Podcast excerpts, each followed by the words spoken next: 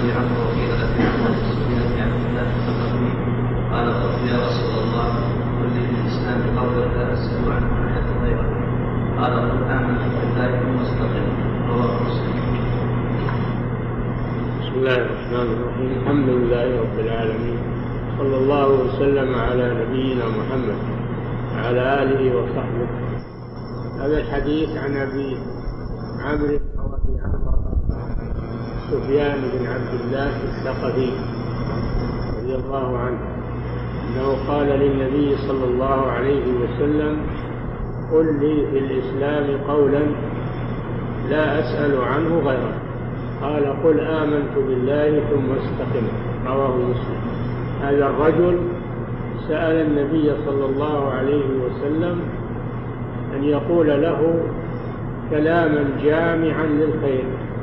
جامعا للخير واضحا في في أسلوبه حيث لا يحتاج إلى شرح وإلى من يوضحه ويبينه يكون واضحا في نفسه. لا شك أن النبي صلى الله عليه وسلم أوتي جوامع الكلم وفصل الخطاب الله أقدره على ذلك. فأجاب هذا الرجل بكلمتين. تجمعان له الخير كله. وذلك بأن يقول آمنت بالله ثم يستقيم على ذلك. وهذا في القرآن. قال تعالى إن الذين قالوا ربنا الله ثم استقاموا تتنزل عليهم الملائكة. ألا تخافوا ولا تحزنوا وأبشروا بالجنة التي كنتم توعدون. الآية الأخرى إن الذين قالوا ربنا الله ثم استقاموا فلا خوف عليهم ولا هم يحزنون. أولئك أصحاب الجنة. فالله جل وعلا أمر نبيه وأمر المؤمنين فقال سبحانه وتعالى فاستقم كما أمرت ومن تاب معك ولا تطغوا. قال تعالى لعباده المؤمنين فاستقيموا إليه واستغفروه وقوله قل آمنت بالله هذا هو الأصل.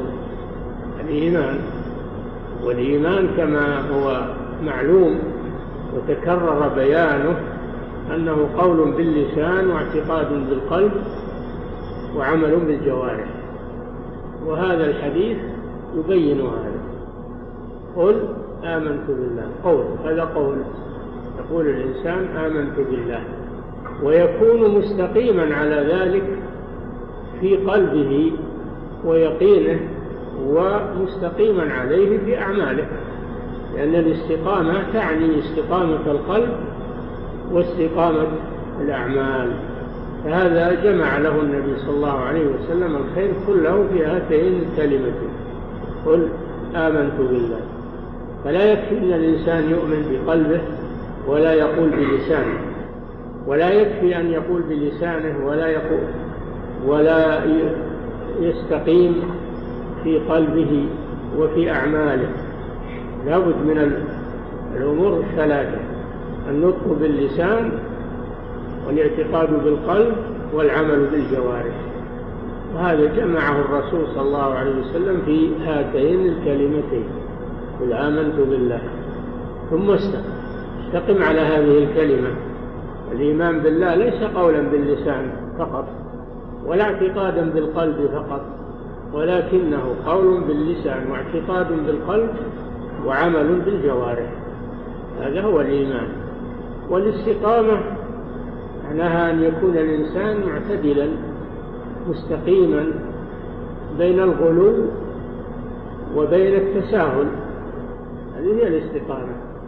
لا يكون غاليا وزائدا وطائشا ولا يكون متساهلا منحلا بل يكون معتدلا.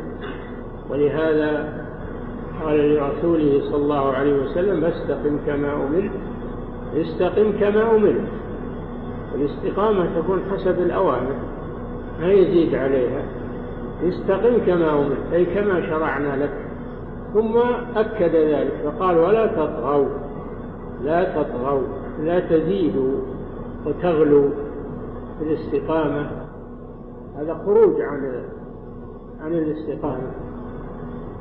الخروج عن الاستقامة في أحد أمرين إما بالزيادة عليها وإما بالنقص.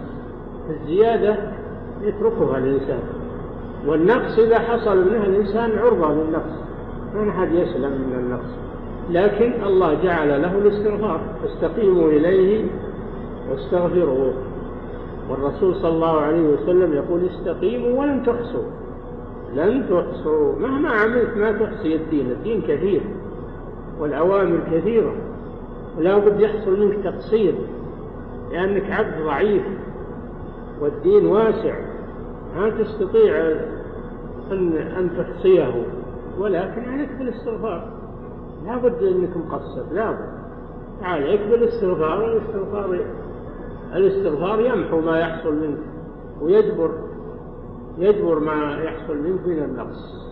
قيموا ولن تحصوا واعلموا أن خير أعمالكم الصلاة ولا يحافظ على الوضوء إلا مؤمن. فالاستقامة أمرها عظيم.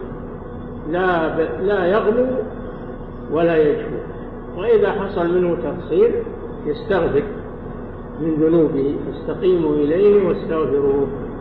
فهاتان الكلمتان على وجازتهما واختصارهما جمعا الخير كله.